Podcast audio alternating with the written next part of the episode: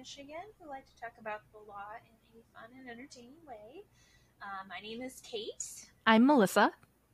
and this week we're talking about April Fools. Mm-hmm. I'm excited for this one. I am so excited.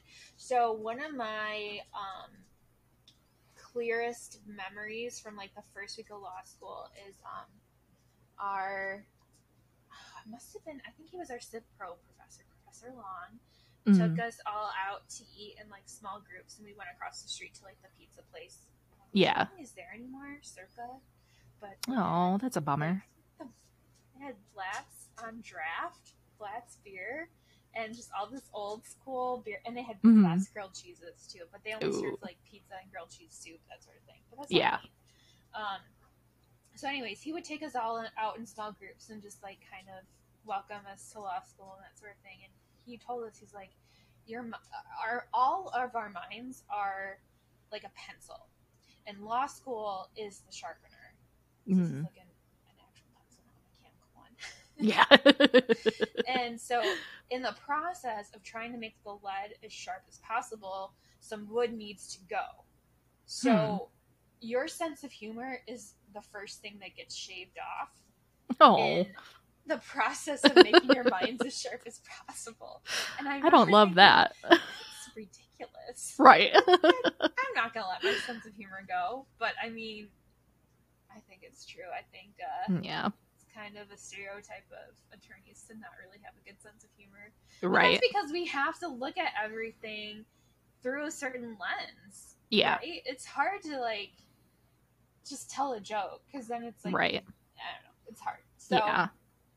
Um, what I wanted to do though, since you know we try and keep humor like forefront in this podcast, and Mhm. since this episode is all about humor and jokes and uh, pranks and that sort of thing, is I've got a few jokes here.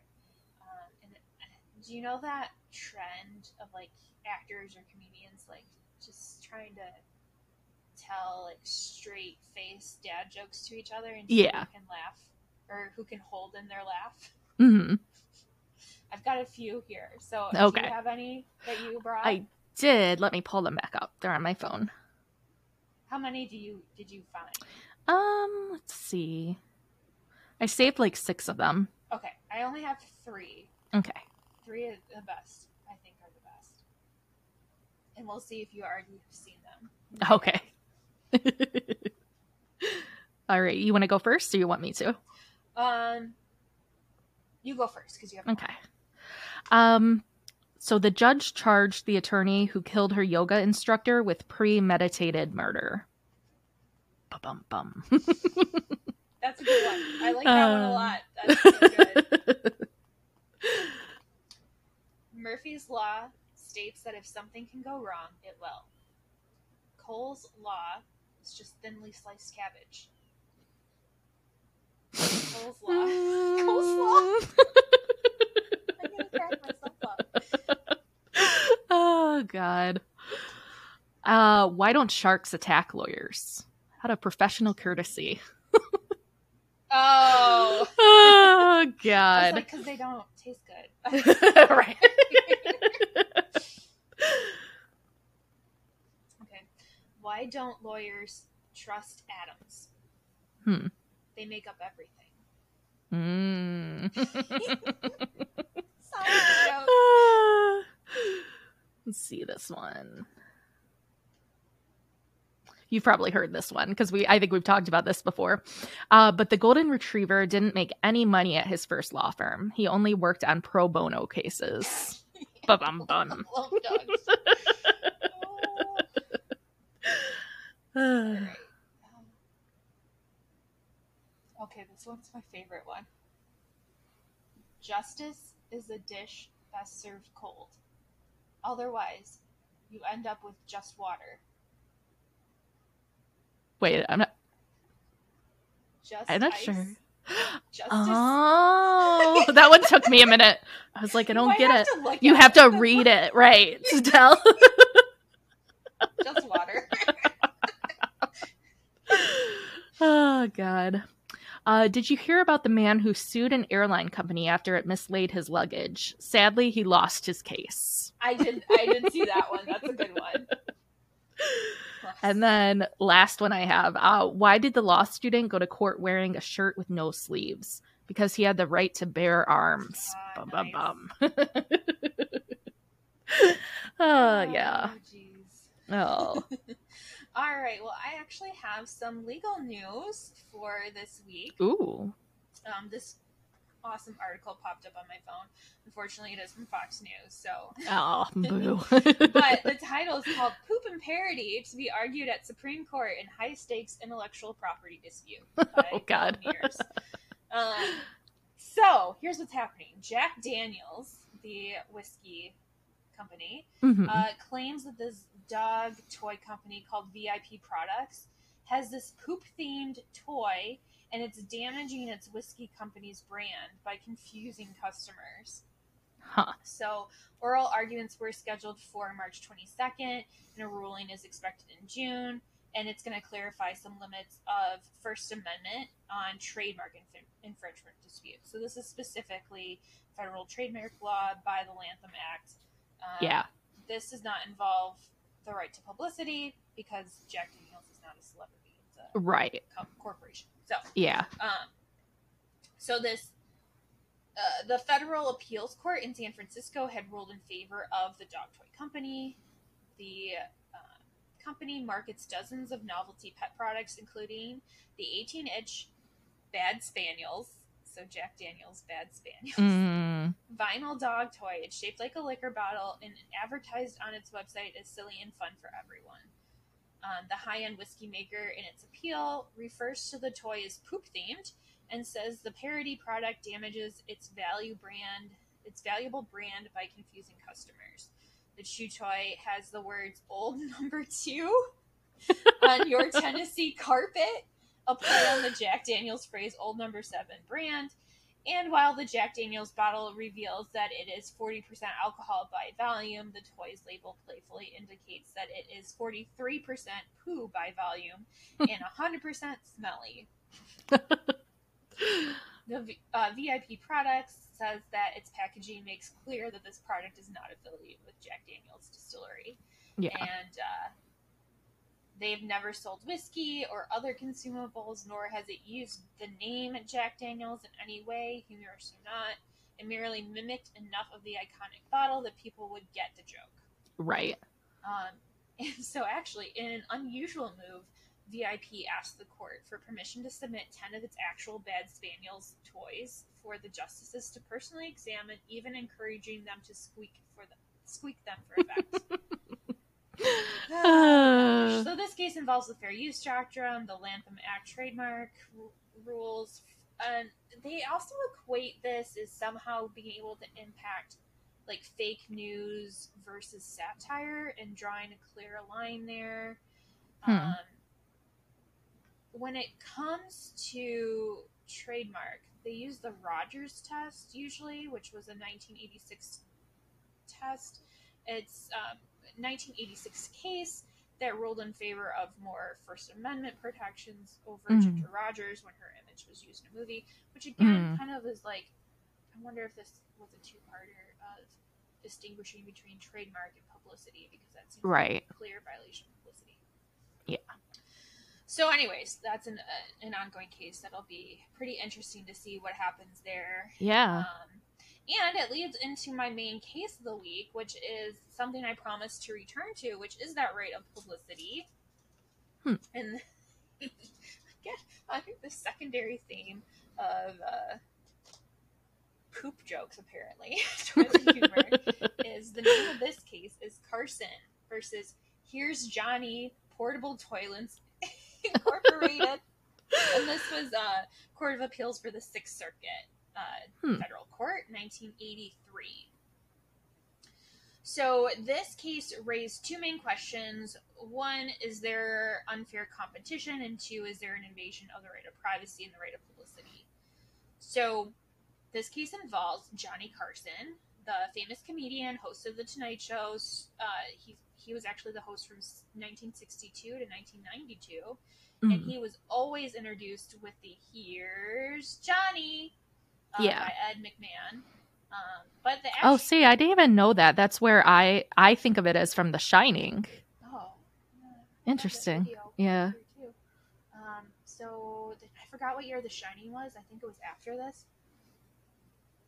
Uh, well, yeah, I think it was after this that The Shining came Mhm. out. So, fun fact about Shining couple is number one, Jack Daniels is a volunteer. We're just talking about Jack Daniels. No, Jack Nicholson is actually like a volunteer or was a volunteer firefighter. So Mhm. when they first used a prop door, he destroyed it too fast. So they actually had to use a real Mm. wood door for him to like. Oh, wow. down. yeah. And then um, he ad libbed that line. Here's Johnny. Oh, that's And so cool. I'm like, he must have had to pay Johnny Carson a ton money after the fact. Right. But I couldn't find any like actual yeah. um, details on that. Hmm. Um, so, and I do have, I don't know if we can loop it in, but I pulled up some YouTube for the Johnny Carson hmm intro as well as The Shining.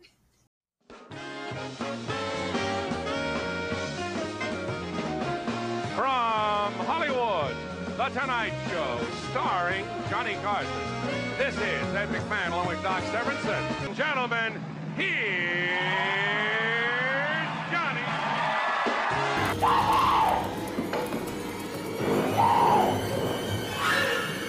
Here's Johnny. Oh, okay. because I thought it was fun. Anyway, Yeah. Um, so he was always introduced like that, but actually, that introduction started back in 1957 when he was doing another daily comedy show on ABC. So I believe the Tonight Show's on NBC. Hmm. So the, the phrase even predates the Tonight Show, but Okay. that phrase is generally associated with Carson and by a substantial segment of the television viewing public. Um, and then in 1967, Carson first authorized use of this phrase by an outside business venture, permitting it to be used by a chain of restaurants called Here's Johnny Restaurants. Hmm. Um, and then there's also a second plaintiff, um, which is the actual brand, Johnny Carson Apparel Incorporated, and it was formed in 1970. And that corporation licensed out the phrase "Here's Johnny" multiple times to different people. hmm Um, I also have some fun facts about the Tonight Show. So it was started in 1954. It's the world's longest running talk show and the third longest running show in general on Yeah. NBC, uh, second to like the Today Show and some other news show. Okay. But Carson is the longest running host for 30 years, and but Leno, Jay Leno, actually has the most episodes uh, Hmm. because at the end of Carson's career, he used a lot of guest hosts. Oh, Um, okay. He, instead of doing it five days a week, he only did it like three days a week. Oh, gotcha. And then Conan O'Brien has the shortest No. hosting length. Poor like, Conan. yeah, I mean, I kind of like Conan, but oh, I love him. Yeah. do well. Yeah. I do agree. So Steve Allen was the first host, um, Mhm. and then he also had a few uh, guest hosts that were like regular guest hosts. okay. And then I feel like I have to also, of course, mention Jack Paar. He was a host for almost five years. Mm. Um, I know a lot of people my grandparents' age are familiar with Jack Paar. Mhm. Uh, but I think, you know, Johnny Carson's ob- obviously 30 years. Then it was Jay Leno the first time for 17 years, followed by Conan O'Brien for seven months and three weeks and one day. And then Jay Leno a second time for another almost four years. And now we have Jimmy Fallon that is the host. And I really like Jimmy Fallon, but I can't. I do too. I don't really watch like full episodes of the Tonight Show. I just watch like little clips. Yeah. Which actually, I just saw a clip. I don't know how old the clip is, but it was Kenan and Kel, and they were introducing Good Burger number Mhm. two. So that's really exciting. I hope Ooh. that still happens. Right. Um, yeah, I don't know if that was a recent one or an old one. Yeah. I don't know, but that would be funny. Yeah. Okay. All right. So those are my fun facts about the Tonight Show. So back to the case. Um, so we have the defendant slash appellee, which is here's Johnny Portable Toilets Incorporated. It's actually a Michigan corporation, Oh. and it's just a company that rents out portable toilets. Yeah. Um, and they um, stipulated. They're like, yeah, we absolutely used that phrase Mhm. because it's a good phrase. Right. It's like, yeah, absolutely. And because it, it also it relates to toilet humor because the, Mhm. the John, here's Johnny. Right. Like it's the play on Yep. words. And he also indicated that he coupled the phrase, here's Johnny Toilets, with a second one, the world's foremost commodian, to quote, make a good play on the phrase. Hmm. So he actually started the, the the guy started this company in 1976, and the plaintiffs quickly brought action in 77. This went through several appeals, so now we're in like 83 that this Mhm. is published. So the lower court ordered a dismissal of the complaint by Johnny Carson Mhm. at all. And uh, they said on the unfair competition claim, the court concluded that the appellants had failed to satisfy the likelihood of confusion test on the right of privacy and the right of publicity theories. The court held that these rights extended only to name or likeness. And here's Johnny, the phrase did not qualify. Um, so when we look at number two, likelihood of confusion, that's kind of the same as trademark. Well, it is the same as trademark. Yeah. Uh, same act. Um, and so they use that confusion test. Um, but because this is a specific person, a specific celebrity, we also have to look at the right of publicity. Mhm.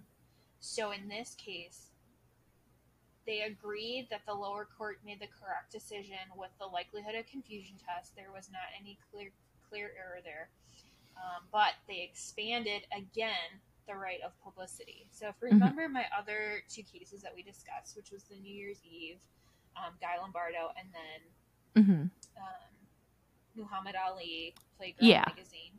Yep. It kept expanding it more and more and more. So name, image, Yeah. name, image, likeness Mhm. is like the main theme.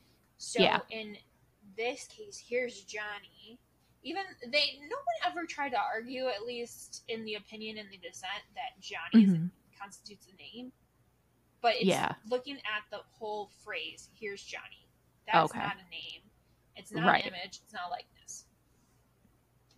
So with the Section 43A Lanham Act federal trademark law, they used the likelihood of confusion test in Michigan. They quoted a preceding case that set out eight factors that the court has to consider, which is strength of the plaintiff's mark, relatedness of the goods, similarity of the marks, evidence of actual confusion, marketing channels used, likely degree of purch- purchaser care, defendant's intent in selecting the mark, likelihood of expansion of the product lines. Hmm. And I think you it's kind of like they had licensed out the phrase to be used on like apparel and stuff like that. And so like here's Yeah. Clear was like referring to Johnny Carson in the show. The toilets are clearly completely separate Oh, and right. just like more parody law Yeah. or parody in general. Mhm. So um, the courts agreed, no general right to, well, they agreed on that. So then we look at the right to privacy. And there's a difference too between right of privacy and right of publicity. Mhm. So I believe in one of the earlier episodes, I went into the theories that I forgot the name of the guy, but he's a theorist that came up with there's four general laws of privacy, and the first three are like regarding the right to be left alone, Mhm. and then the last one is the right to be free from exploitation of your image. So the court said we don't believe that Carson's claim that his right of privacy has been invaded is supported by the law or facts. Um, the gist of this claim is that Carson is embarrassed by and considers it odious to be associated with the Appellee's product. Clearly, the association does not appeal to Carson's sense of humor, but the Hmm. facts here presented do not, it appears to us, amount to an invasion of any of the, the interests protected by the right of privacy. In any event, our disposition of the claim of an invasion of privacy, right of publicity makes it unnecessary for us to accept or reject the claim of invasion of the right of privacy. So they kind of Hmm. separated out the two. Yeah. Before was more of like publicity is a variation of privacy, and now Mhm. they're kind of separating it out. Yeah. So, right of, publicity has developed to protect the commercial interests of celebrities and their identities. The theory of the right is that a celebrity's identity can be valuable in promotion of products, and the celebrity has an interest that may be protected from the unauthorized commercial exploitation of that identity. We believe that, on the contrary, the district court's conception of the right of publicity is too narrow. The right of publicity, as we have stated, is that a celebrity has a protected pecuniary interest in the commercial exploitation of his identity. If the celebrity's identity is commercially exploited, there has been an invasion of his right, whether or not his name or likeness is used. Carson's identity may be exploited even if his name, John W. Carson, or his picture is not used. And there's actually a very long dissent here that basically completely, like, it was kind of like reading dissent. Mhm. Yeah. Where like just went through the, the dissent was longer than the uh, majority opinion. oh wow. Yeah. And like just basically ripped through like this This is why you're wrong. wrong, yeah.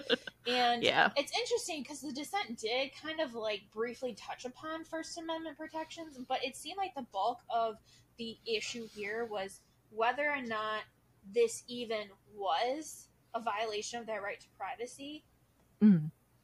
Rather than if this was a violation, here are some defenses. Here Mm. are some exceptions to that carve out. Right. Like, it was like, no, this doesn't even reach that that level of publicity because it's not name, image, likeness, and they kind of Okay. they kind of just stopped there. yeah. So it's interesting now if they would. I don't know if the plaintiff just didn't, or no, it would have been the defense.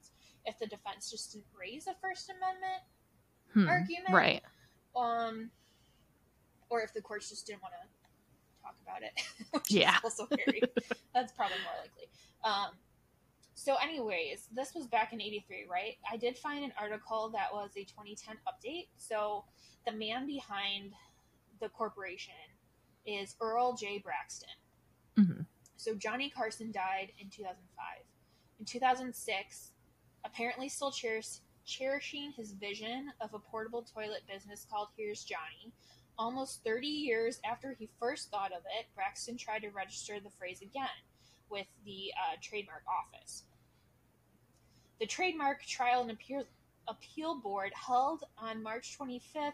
Both Michigan and California do, in fact, recognize post mortem rights of publicity, and those rights had passed to Carson's estate. Therefore, all the elements of res. I say this wrong every time. Ray, is it Ray? Ju, Ray's judicata? Res judicata? I think it's res res judicata. Res Yep. judicata. Okay, I think that's not the Latin pronunciation. Probably not. American It's probably the. Michigan, right? Right. That's how we say it here. Yeah, so res like that judicata- dire. So that the phrase means in Latin all the same parties. So this this issue is already argued. It's the Mhm. same parties. It's the same case. Res judicata, res judicata that was satisfied. So Braxton was still bound by the original injunction. Okay, so what's even more like this guy Earl Braxton is an interesting fellow. So um, it appears that he'll never realize his life's dream, and that would be sad if their dream were not so ridiculous. according to Braxton's website, which is toilets.com, he Oh, God. does own the trademarks Porta John, Green John, Santa John, Portaloo, and for some reason, Outstanding in the Field. So that should be some consolidation, cons- cons- consolation. Right. So I went to his website I'm like, how? Number one, how did he get this URL? Right. That's great. You go here though, and it's like, holy shit, he must have purchased this like as soon as the internet was invented, and I don't Right. think this webpage has been updated since 1983 or 93. 93 I'm like I. I mean, it's got like little, you know, the little tiny like um, images that move. Hmm Yep. Yep. Whatever was the Like a geo page type situation. It's absolutely that. It's got Oh, little God. American flags. It's got a little cell phone. It, it's it's it's like going back in time, and it, really it lists trademarks at the bottom of of everything. And it, this guy is based in Utica, Michigan, Mhm. and of course you can I'm not gonna say. I'm not gonna endorse him, but I'm not gonna not endorse. him Not either. endorse him, right? I don't have any dealings with him. I honestly think that that idea is a great idea, and I'm really sad that he lost this case. oh, I just think it's hilarious. yeah, should stand. I mean, it's a little bit different than the Jack Daniels um, dog toy case because it Mm. doesn't involve that right of publicity, and so I Yeah. think I think the dog toy company is probably gonna win. But Mhm. it's like one of the the whole trademark thing too. Even the right publicity, it's with the digital age. There's a lot of questions that remain. oh yeah, yeah. So instead of um, a weird law this week, I decided to look for some other celebrity phrases that have either been trademarked. Uh, they're they're trademarked. They're actually Mhm. trademarked. Yeah. Um, and I'm man, Business Insider is quickly becoming my favorite website because they have some really good articles and even just lists. Mhm. Like it, I used to love BuzzFeed, but now I'm like, I like these Yeah. lists on Business Insider. So Yeah.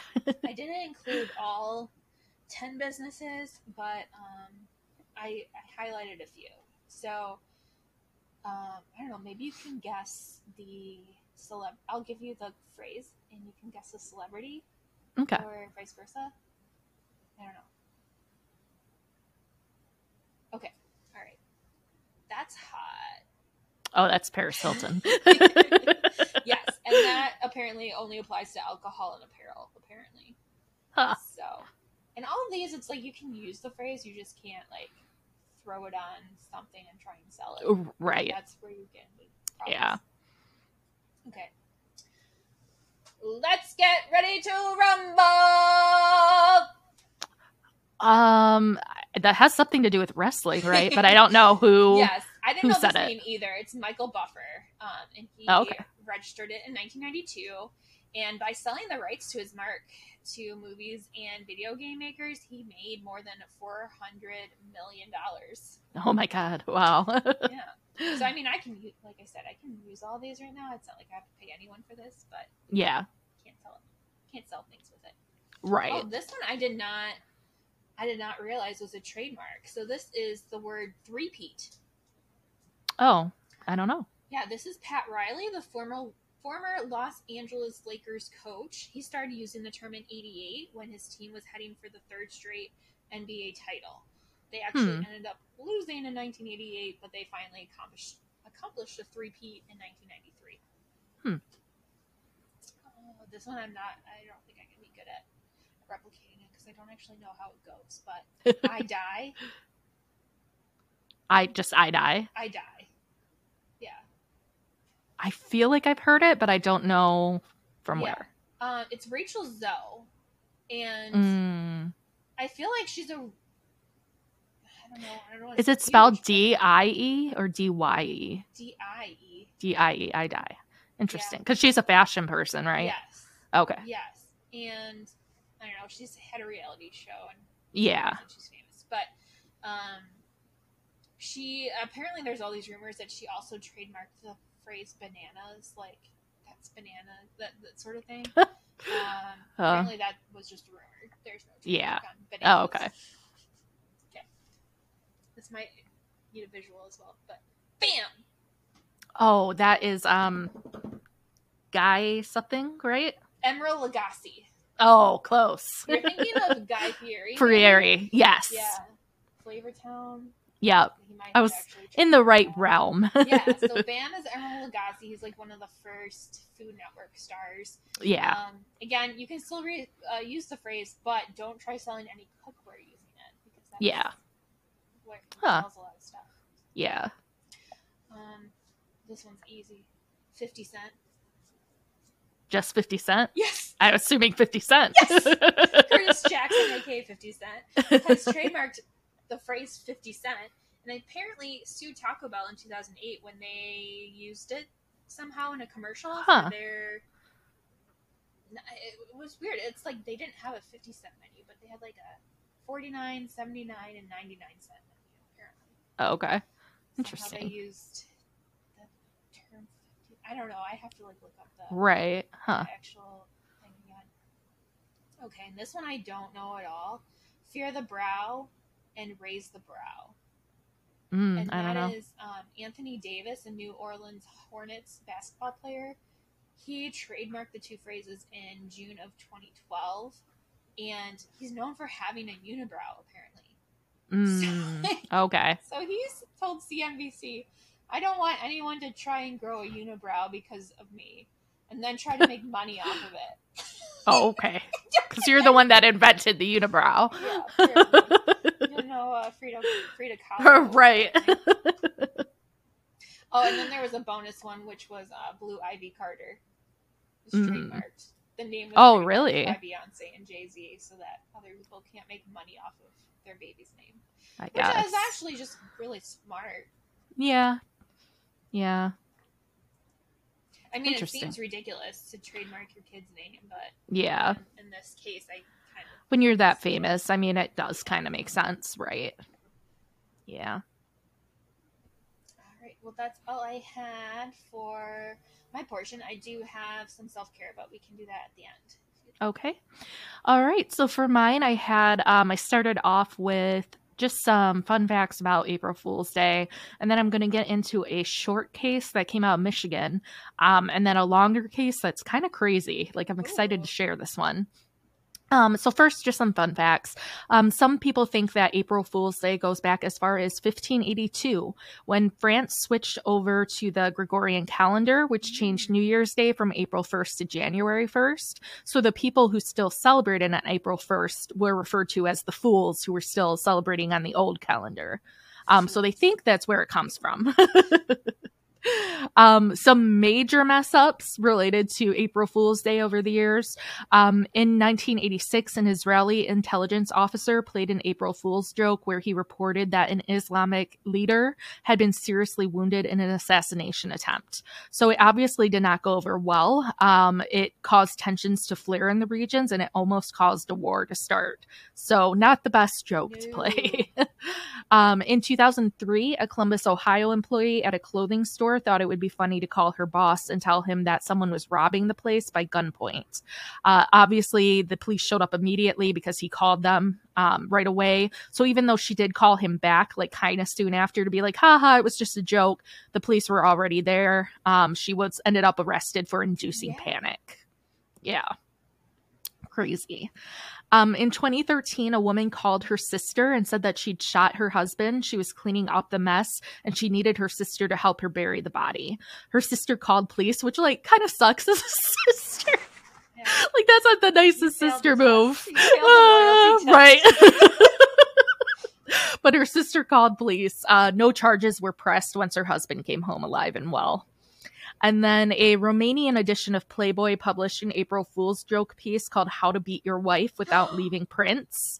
So they got a, a Oh, lot of shit for that because not the greatest, not That's the not greatest thing to do. Right. Oh.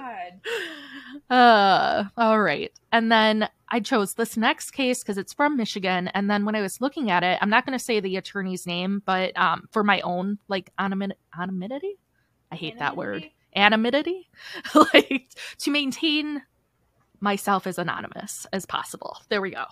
Um, it is an attorney that pops up in my court often though. He's an older attorney and this case is from 73. So it was kind of cool to be like, "Oh, you did that way back then. That's cool." Um, so yeah, so this is called People v. Criddle. Um, and I'm going to just read from the facts section because I thought that they did a good job of summarizing what happened. So, defendant entered a grocery store, pointed a gun at a cashier, saying this is a holdup. The cashier recognized defendant as a customer of two or three months. The cashier asked if he was serious, and he said yes. After she gave defendant the paper money, she laid it on the counter and asked, Is that all? She said there was change, and then she got that for him as well. She thought the defendant was going to shoot her. Subsequently, defendant gave back the money, though the owner claimed $40 was missing. And he said that it was an April Fool's joke and asked her if she was okay pay. So he asked and paid for a bottle of beer out of his own money, and then the cashier noted that he slurred his words and staggered out of the store. He had a plastic mask inside his shirt, but he did not use it. So after notification, the police went to the defendant's house and arrested him. The police smelled alcohol on him and noticed that he was slurring his words, and the defendant told the police and his wife that it was an April Fool's joke. The defendant wound up convicted of robbery of armed robbery after a jury trial and was sentenced to 25 to 50 years in prison. Um, so now we're on appeal though. And so the appellate court, they rely on this other Michigan case from way back in 1878, but it's still good law. And it's Wait, I called People v. Walker. Sure. It's got 20 to 30 years. Was that a mandatory minimum? Um, that's a Or good that- question. I don't think so because that. it's back in the 70s. I'm not sure. Yeah. Um so in People v. Walker, the court stated that while it is true that drunkenness cannot excuse a crime, it is equally true that when a certain intent is a necessary element in a crime, the crime cannot have been committed when the intent did not exist. Hmm. In larceny, the crime does not consist in the wrongful taking of the property, for that might be a mere trespass, but it consists in the wrongful taking with felonious intent. And if the defendant, for any reason whatsoever, indulged no such intent, the crime cannot have been said to be committed. So in Criddle's case, the jury was told you would not be justified in acquitting unless you find that he was not conscious of what he was doing or why he was doing it. And the Michigan Supreme Court just blatantly says this is not the law. Like that is the quote in the opinion. This is not the law. and so they reversed it. And they said, um, in this particular case, the question's not even really about him being drunk. It's did he have the intent, whether he was sober or not, did he actually Right. have the intent to rob this place? Um, or was this all an April Fool's joke? Um, I unfortunately could not find what wound up happening with this one. They never give his first name. Um, so I really had like no way to search it. Um, so I don't know what happened when it, it went back down. Um, but they did reverse it and he basically got a new trial as a result. So hopefully things turned out a little bit differently for him the next time, but Next I don't know. You run into that guy, you should be like, "Hey, I should ask him. Do you remember this? I know it's like 50 years ago, but I'm sure he remembers." I mean, He might. I mean, actually, there might be quite a few. right. this is an April joke. yeah. Uh, all right. And so my major one um is called I'm not I should have looked up how to pronounce this. I think it's Winiarz v. Nevada. And this one um is a Nevada Supreme Court case. It took or yes, Nevada Supreme Court court case. There we go. And it took place in 1988. And I'm just going to go and I really like how they wrote this opinion, so I'm just going to read straight from it for a lot of this. Um, but Consuelo Winiarz shot Jacob Winiarz and killed him. She claims that it was an accident done as part of an April Fool's routine acted out by Jacob and her on April Fool's Day and on at least one other occasion prior to the fatal shooting. Consuelo stands convicted of premeditated first degree murder with the use of a deadly weapon and is serving two consecutive sentences of life imprisonment without possibility of parole. Consuelo's story goes like this. On April Fool's Day, Consuelo and Jacob decided to play a little joke on their friends. Jacob thought it would be funny if they were to stage a fake shooting with blank ammunition. The couple pretended to be engaged in an argument, during which Consuelo fired a blank shot at Jacob. Jacob ran down the hall screaming and then fell, quote unquote, dead on the floor. Consuelo fell to her knees over his corpse. Great fun. April Fools. Like that's part of the opinion. Like, I could just picture the person writing this was so tired. it was like, I'm tired of this bullshit. Uh, the trick worked so well, according to Consuelo, that they tried it again before the time of the fatal shooting. Jacob did the loading of the gun. On April 22nd, Easter Sunday, they tried it one last time. The day started out happily for Consuelo and Jacob. They enjoyed marital relations together. Consuelo prepared breakfast, which why that's in here, I don't know, but thanks for letting us know. Uh, she worked in the garden and washed and waxed her car. Uh, Consuelo drank beer, a case of it, according to Consuelo's testimony. Friends stopped by. That Consuelo a says that she. active morning. Right. um, she says that she was not in any way angry with Jacob and they had no arguments or other conflicts. In the afternoon, Jacob came into Consuelo's bedroom and, by her testimony, said that he wanted to do their April Fool's routine. The plan was to fake an argument about Jacob not waxing the car. Consuelo claims that Jacob handed her the gun and, after screaming loudly for the benefits of the guest, that he had better go wash or he had better go wax the fucking car or she would kill him, Consuelo pulled the trigger. Jacob turned as before, ran down the hall screaming, and fell to the floor dead. Evidence indicated that four bullets were fired and three bullets uh, struck Jacob. Consuelo testified that she walked past Jacob in the hall, laid the gun down on the kitchen table, and returned to the bathroom to put on her makeup. When she still heard Jacob screaming, she walked back out to him and said, Get up, asshole. Which, like, oh god. Oh uh hearing him moan um and seeing blood she then realized what had happened. She tried to telephone for help and ran out into the street screaming for help so the prosecution rejected her side of the story entirely they said that this was not an april fool's story and they charged a planned intentional killing on her part uh, the prosecution's case cast the episode in a different light. Witnesses for the prosecution testified that Consuelo admitted being angry with Jacob on the day of the killing and testified that Jacob's ex wife had annoyingly telephoned on that day. One witness testified that Consuelo had, in her presence, ridiculed Jacob's sexual talents. Another prosecution witness testified that Consuelo did not appear to be intoxicated or under the influence of alcohol. When the shots were heard by the guests, one of them remarked that they should not be concerned because the couple had played this joke before. Later, however, one of the other guests testified to having heard Consuelo say in an quote unquote evil queer voice, it wasn't a joke. Another witness testified that as Consuelo placed the gun on the table, she said, Don't touch the gun. I just shot my husband. I have to call an ambulance. Afterwards, witnesses saw her hysterically screaming outside of the house that she had shot Jacob. Undisputed evidence establishes that Consuelo was intoxicated on that day. Her blood alcohol analysis revealed a 0.19% by weight at 7:20 p.m., approximately two and a half hours after the shooting, which is pretty drank a case of significant. beer, right? Yeah, In exactly. one morning. Right.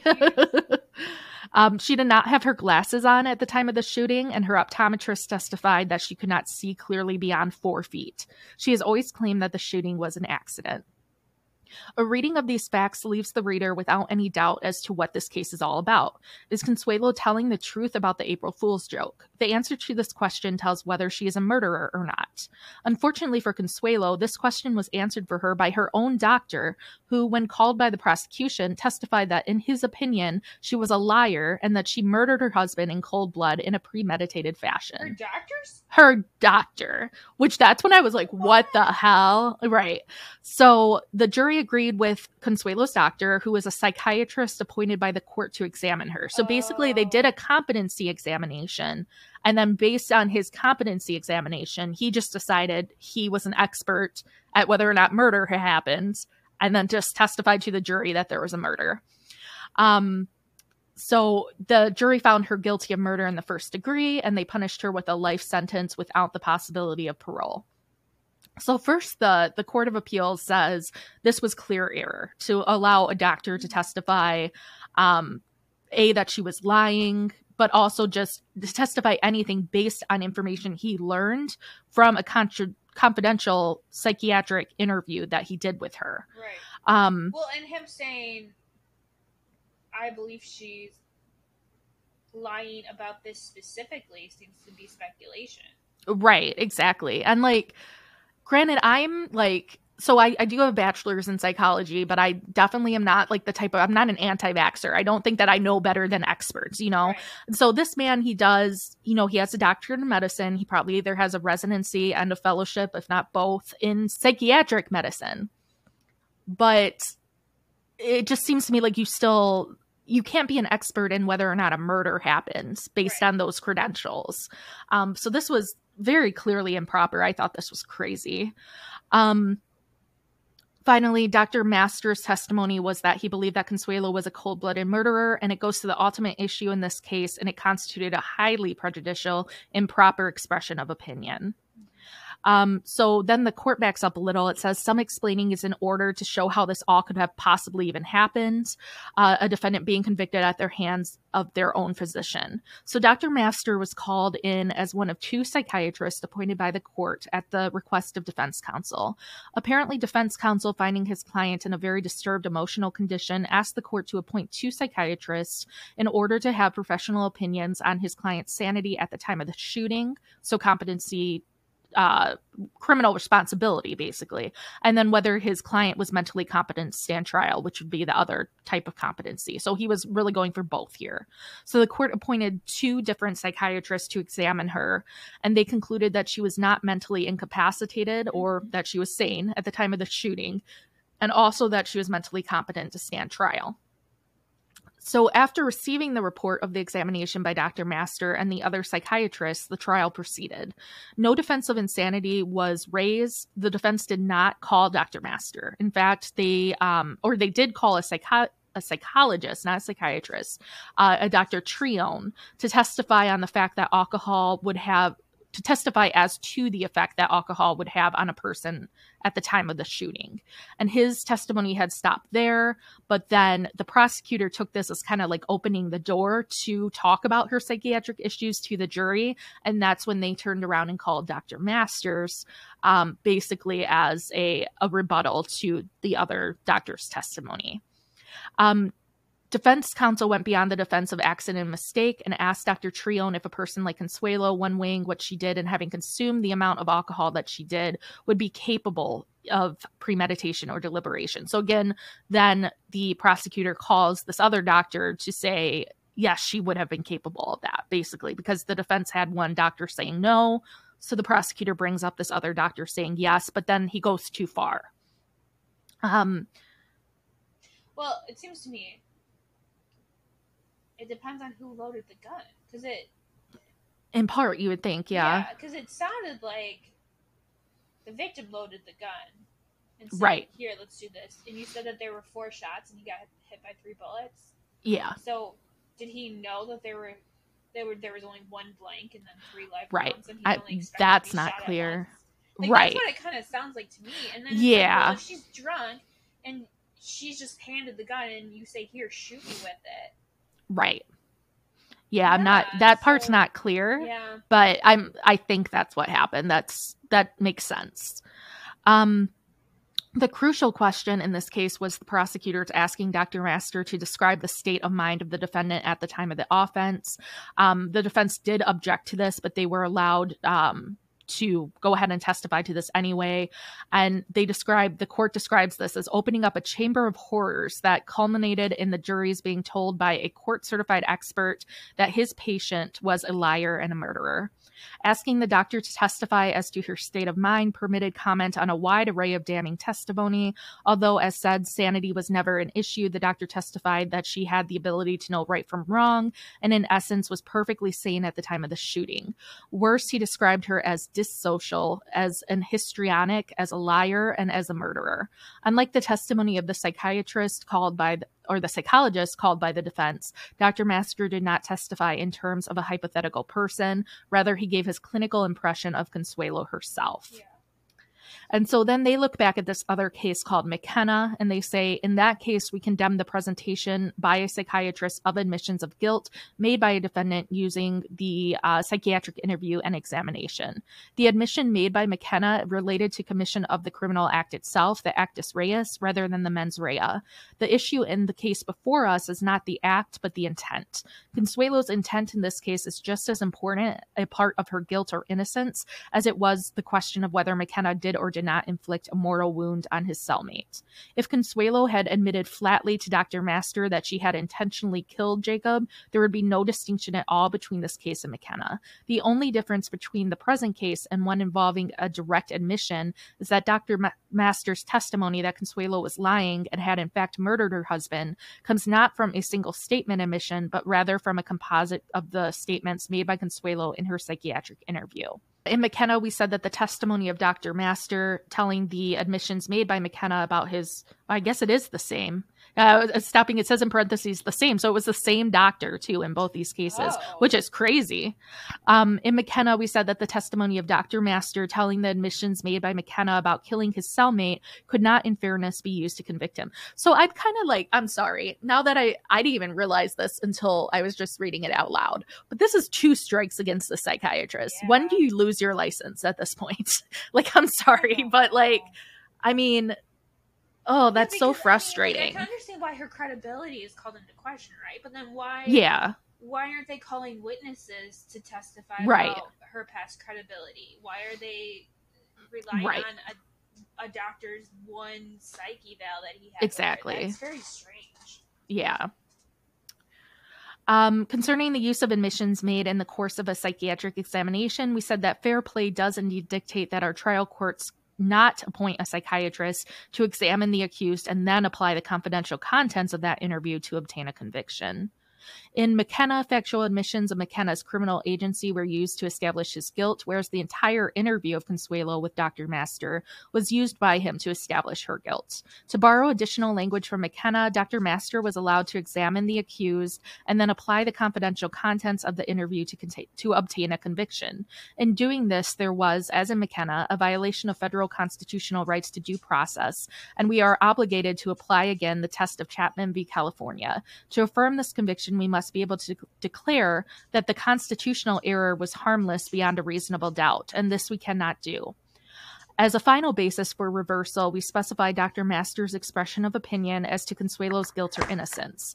The doctor's diagnosis oh, there's a baby. There's a puppy baby. Uh, the doctor's diagnosis of Consuelo as a murderer goes considerably beyond the bounds of permissible expert opinion. Dr. Master was not asked, Doctor, in your opinion, based on your examination of her, is she or is she not guilty of murder? But her, his testimony comes very close to answering that question. We hold that it was clear error to permit Dr. Master, under the guise of describing her mental state, to give to the jury, based on his psychiatric examination an expert opinion, that the woman he examined, now before the bar of justice, was plainly and simply a murderer who killed her husband in cold blood in a premeditated fashion. Such a usurpation of the jury function by a qualified expert is undeniably of itself reversible error. So then they turn around and they reverse her, they give her a new trial, basically. Yeah. So she goes through one trial, she's convicted based on Dr. Master's testimony. This goes all the way up to the Nevada Supreme Court. And then it goes back down to the trial court to do a second trial. All right. So then we're back at this second trial.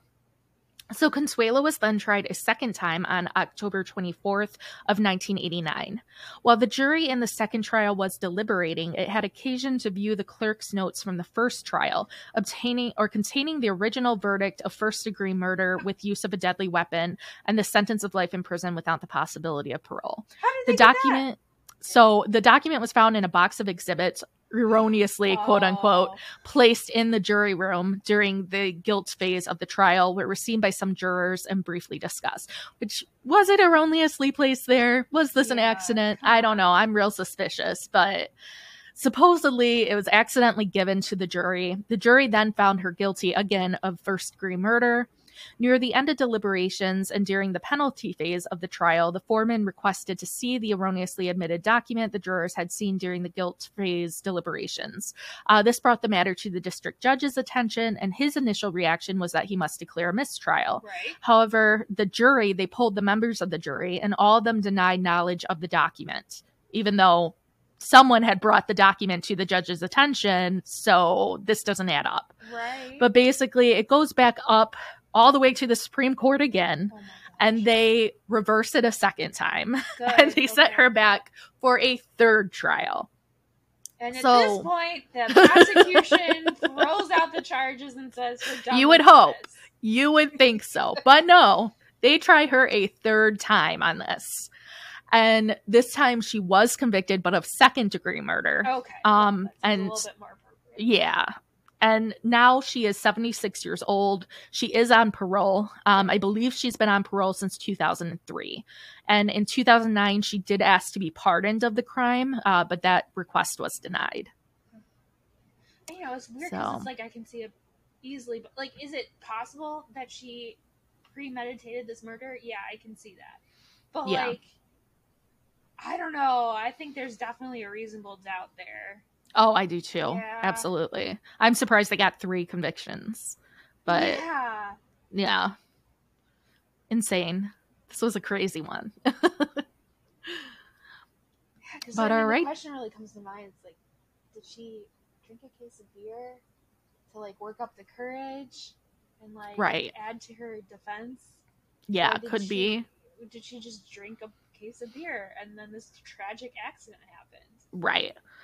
I think kind of what you said is my opinion on it that like he probably only put one blank in the gun. Yeah. Either didn't realize that there were bullets in the gun or thought that it was empty, you know, gave it to her, expected her to only shoot at him once. And then she's drunk, so she just goes crazy, shoots four times. I think she really did think that they were blanks based on how she reacted initially. Um, and then as soon as she figured out that he was actually bleeding, she starts flipping out. Right. Um, so I I do think it was accidental. I think even second degree murder is a hard one. I would say like Yeah. manslaughter, maybe. Mhm. Um, because uh, she was still being reckless at the end of the day. Like this is not something that you should be doing as a joke. Um, but I I don't think it rises to the level of murder. I just don't think there's that intent there. No, absolutely not. Yeah. Oh, that's a good story, though. Yeah. All right. Did you have some self care for Um, us? oh, I did. Okay, so this is benefits of laughter according to the Mayo Clinic. So, a good laugh has some great short-term effects. When you start to laugh, it doesn't just lighten your be- your load mentally; it actually induces physical changes in your body. Laughter can stimulate many organs. Laughter enhances your intake of oxygen-rich air, stimulates your heart, lungs, and muscles, and increases the endorphins that are released by your brain. Ooh, endorphins, just like Hmm. exercising. right. um, it also can activate and relieve your stress response. A rollicking laugh fires up and then cools down your stress response, and it can increase and then decrease your heart rate and blood pressure. The result is a Hmm. good, relaxed feeling. That's interesting because I have always like when I get really nervous, if I have like a speech to give or like in the my teenage days when I would like perform music, um, I always wanted someone to make me laugh before I did it. Like I just kind of inherently knew that that would help me. I didn't know like the reasons Yeah, why, I've had but therapists tell me just like fake a laugh. Even Yeah. fake laughing can give you the same responses. Right. Um, I've got a couple other short term effects here. Um, soothe tension. Laughter can also stimulate circulation and aid muscle relaxation, both of which can help Hmm. reduce some of the physical symptoms of stress. Yeah. Uh, and then I have a few long term effects. Um, laughter can improve your immune system. Negative thoughts manifest into chemical reactions that can affect your body by bringing more stress into your system and decreasing your immunity. By contrast, positive thoughts can actually release neuropeptides that help fight stress and potentially Hmm. more serious illnesses. And this is from the Mayo Clinic, so I mean, this Yeah. is legit. Um, right. it can also relieve pain. Uh, laughter may ease pain by causing the body to produce its own natural painkillers. It can increase personal satisfaction. It makes it easier to cope with difficult situation, and it also helps you connect with other people. And lastly, it can improve your mood. Many people experience depression, sometimes due to chronic illness. Laughter can help lessen your stress, depression, and anxiety, and may make you feel happier. It can also improve your self esteem. Hmm. Fun. Uh, all right. Well, I think that's it for us this week. If you want to reach out to us, we do have an email address, courtjesterspodcast at gmail.com. Um, we are also on Instagram at podcast courtjesters, so you can follow us there. We do have listener support set up now that information's in our show notes. Um, we also have, I believe it's called Buy Me a Coffee. Um, if you're looking for a way to donate, we would love that. It helps us to get uh, new equipment upgrades and hopefully one day do things like get uh, research subscriptions and so on so that we can get more information on the cases that we discuss. Can we also So, coffee? and and coffee. uh, um, all right, but I, that's it for us this week. If you like the show, also feel free to rate and review us. Uh, That definitely helps us get pushed out to more listeners as well. And the more listeners we have, the more likely that the chance of me quitting my day job goes up. yes. All right. So we will see you next week. Bye. Bye.